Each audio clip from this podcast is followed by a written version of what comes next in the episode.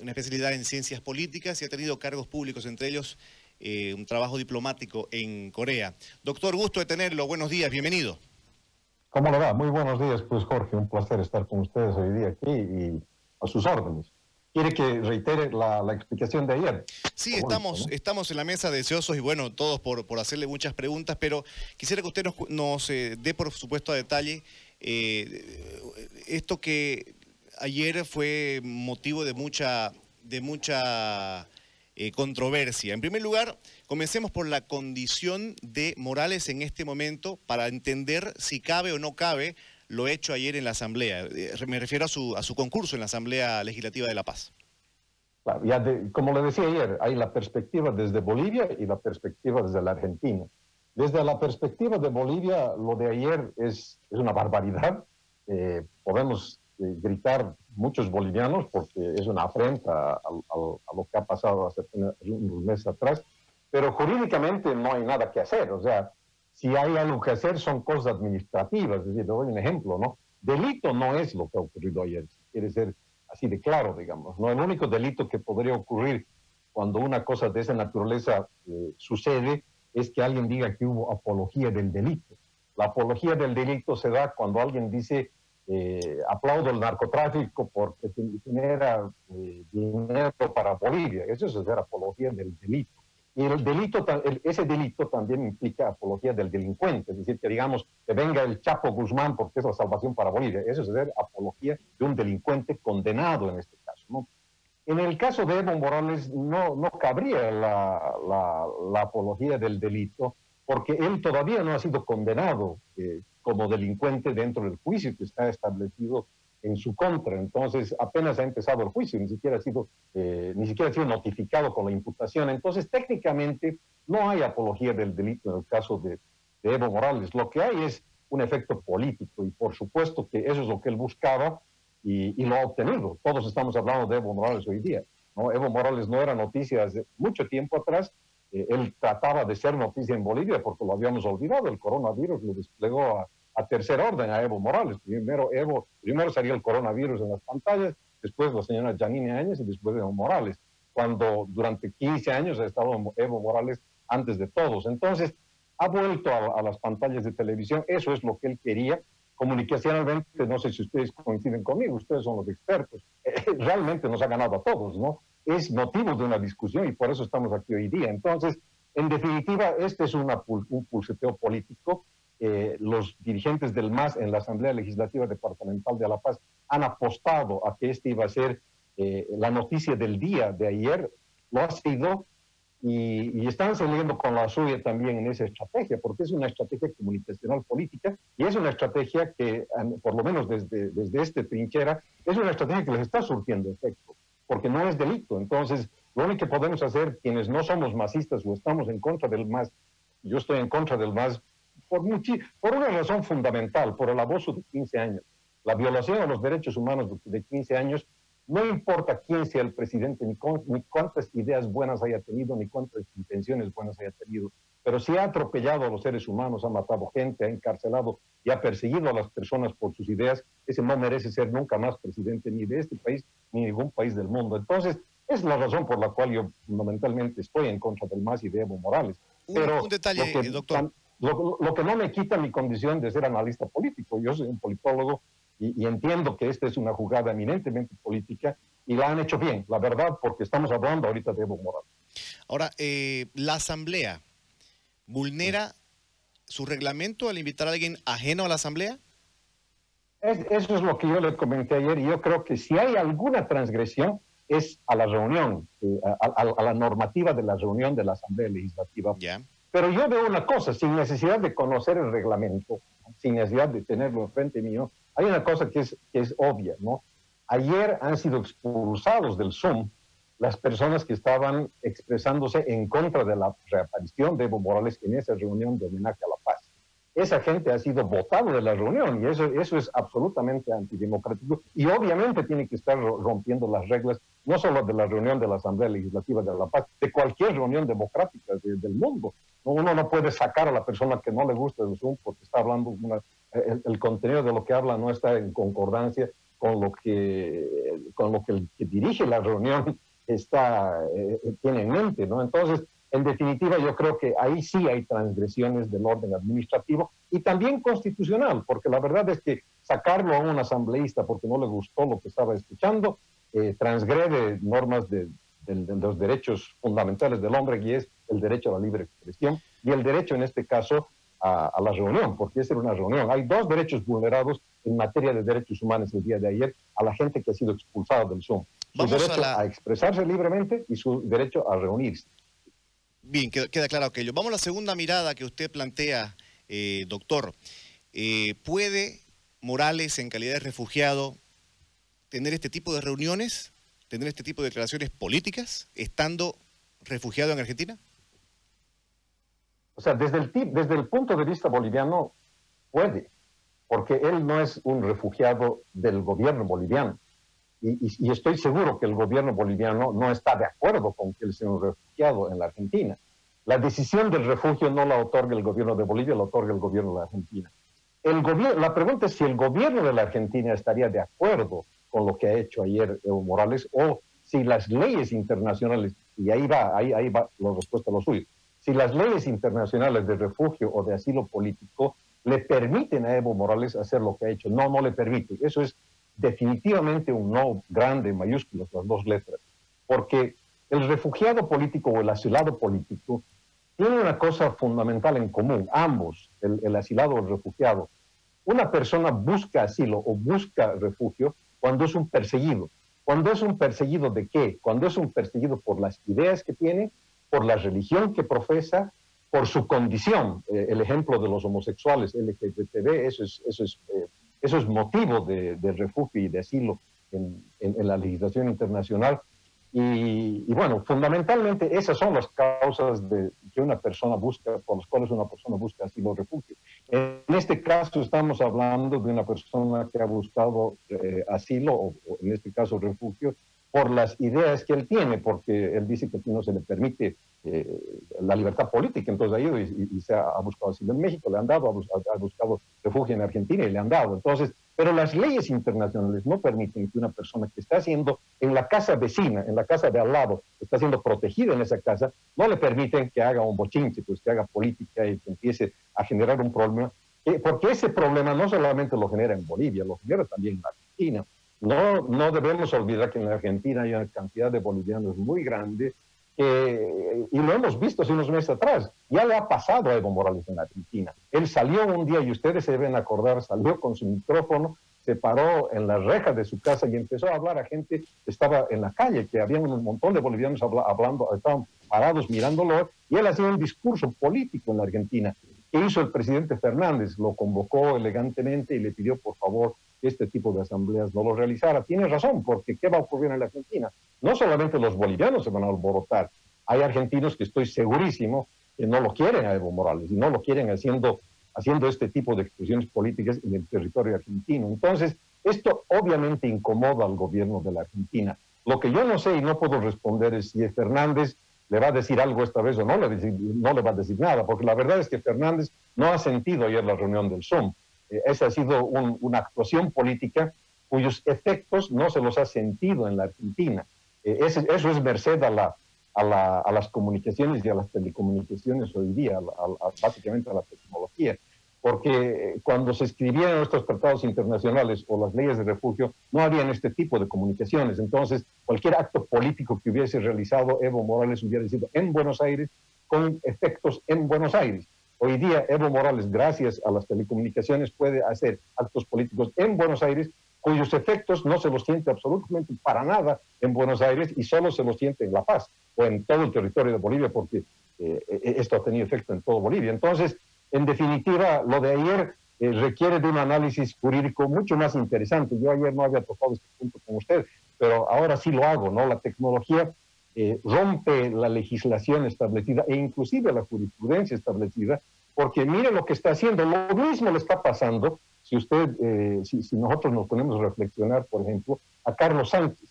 Carlos Sánchez está haciendo, él no solamente hace de vez en cuando análisis políticos, hace casi todos los días, o por lo menos unas 2 o 3 veces por semana, y se expresa de las maneras más imaginativas en torno a la política boliviana. Pero los efectos de lo que él está haciendo no los conoce el gobierno de Estados Unidos, porque no tiene efecto en Miami, los bolivianos en Estados Unidos no se sienten aludidos por lo que él hace.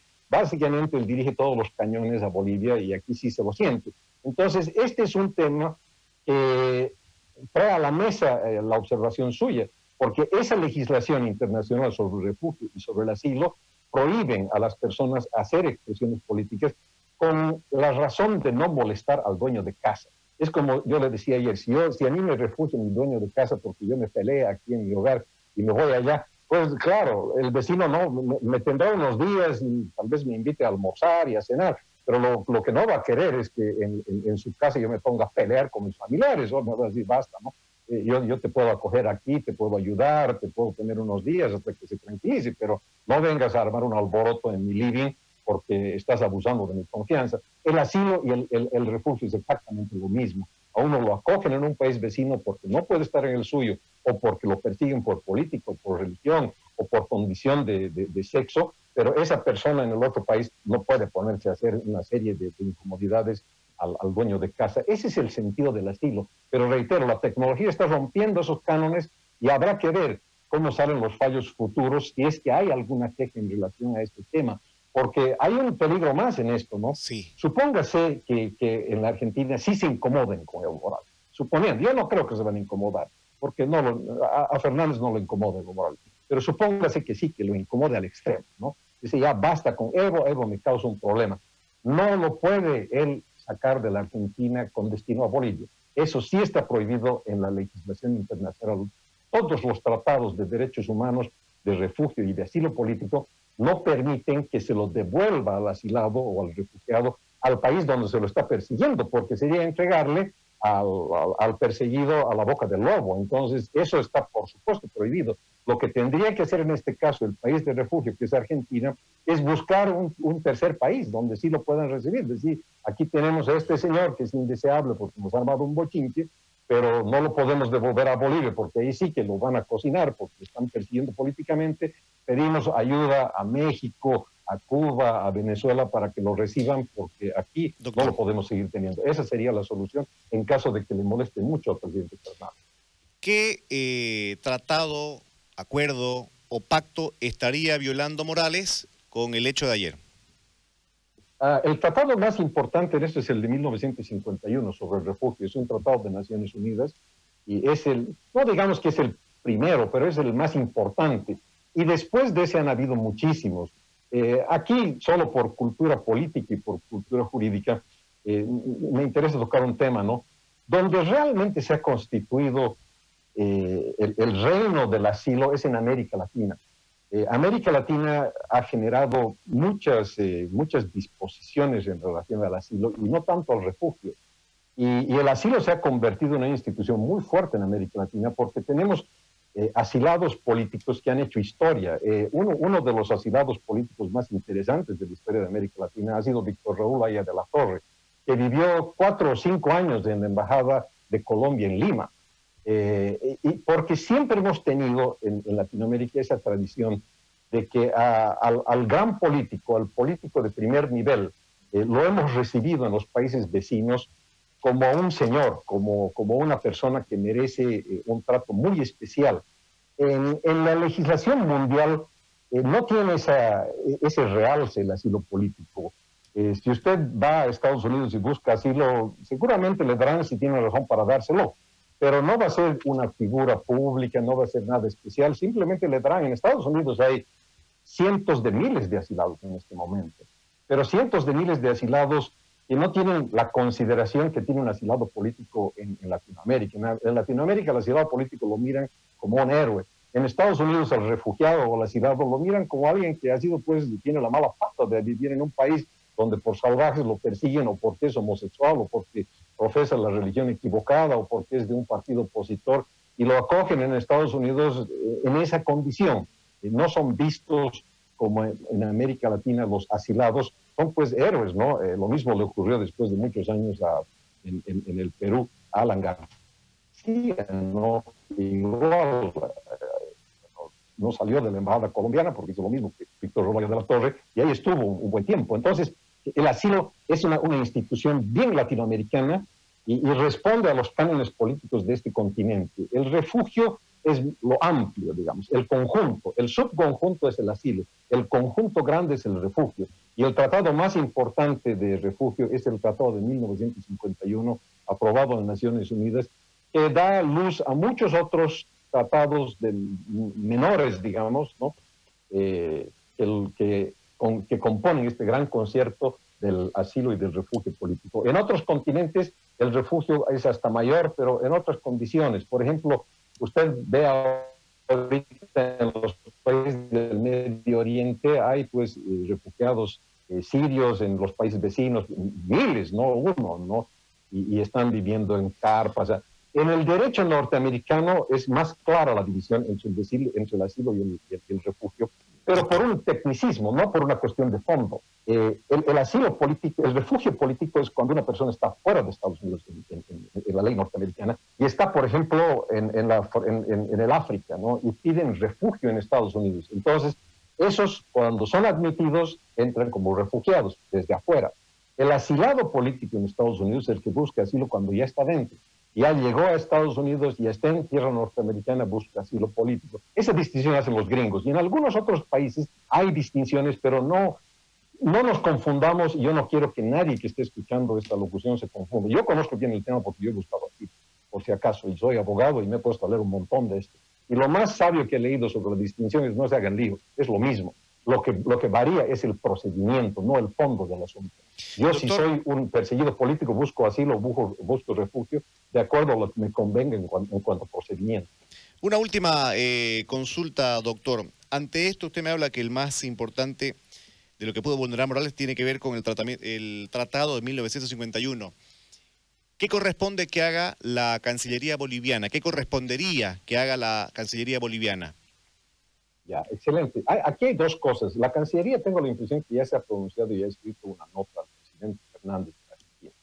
El presidente Fernández responderá porque ha violado no solo el tratado de 1951, sino cada país tiene también su normativa. Tiene una ley del refugiado, una ley del asilado, y en la Argentina tienen eso. Entonces también viola aquello.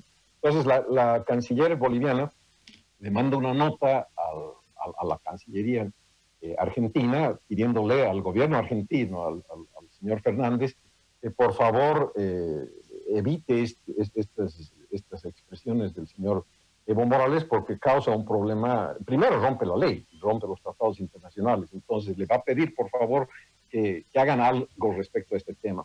Pero dos, a mí me parecía muy importante, como está violando un tratado internacional, no solamente, porque yo estoy seguro, ¿sabes?, que el señor Fernández no le va a llamar la atención, no va a hacer nada respecto a los Morales. Más bien, creo que lo ayudan para hacer estas cosas. Esta queja debería ir a Naciones Unidas y debería ir al Consejo de Refugiados, porque es allí donde tienen el gobierno central del tratamiento del refugiado, está en Naciones Unidas. Y el mundo debe conocer que Evo Morales se hace la burla de la institución del refugio, que es tan importante para la protección de derechos humanos de miles, de cientos de miles de personas en el mundo. Esa legislación la tenemos que respetar porque cumple una función verdaderamente beneficiosa para quienes genuinamente están perseguidos, o por político, por religión, o por el sexo, o por lo que fuera. Pero Evo Morales utiliza esa legislación para hacerse la burla y para reírse de los argentinos y de los bolivianos.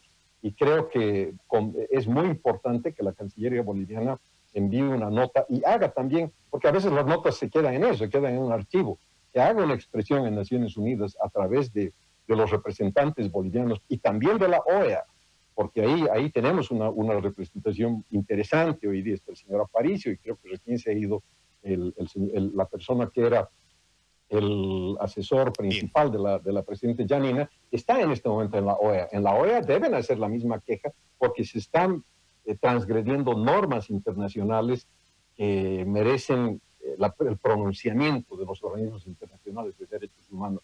En definitiva, yo creo que debe moverse harto este tema, no solamente a la Argentina, sino a la OEA y a Naciones Unidas, porque Evo Morales tiene que aparecer como lo que es una persona que se burla de la ley boliviana, se burla de la ley internacional, se burla de la ley argentina, se ha burlado de la ley mexicana y se burla de los mexicanos, argentinos y bolivianos cuando él quiere.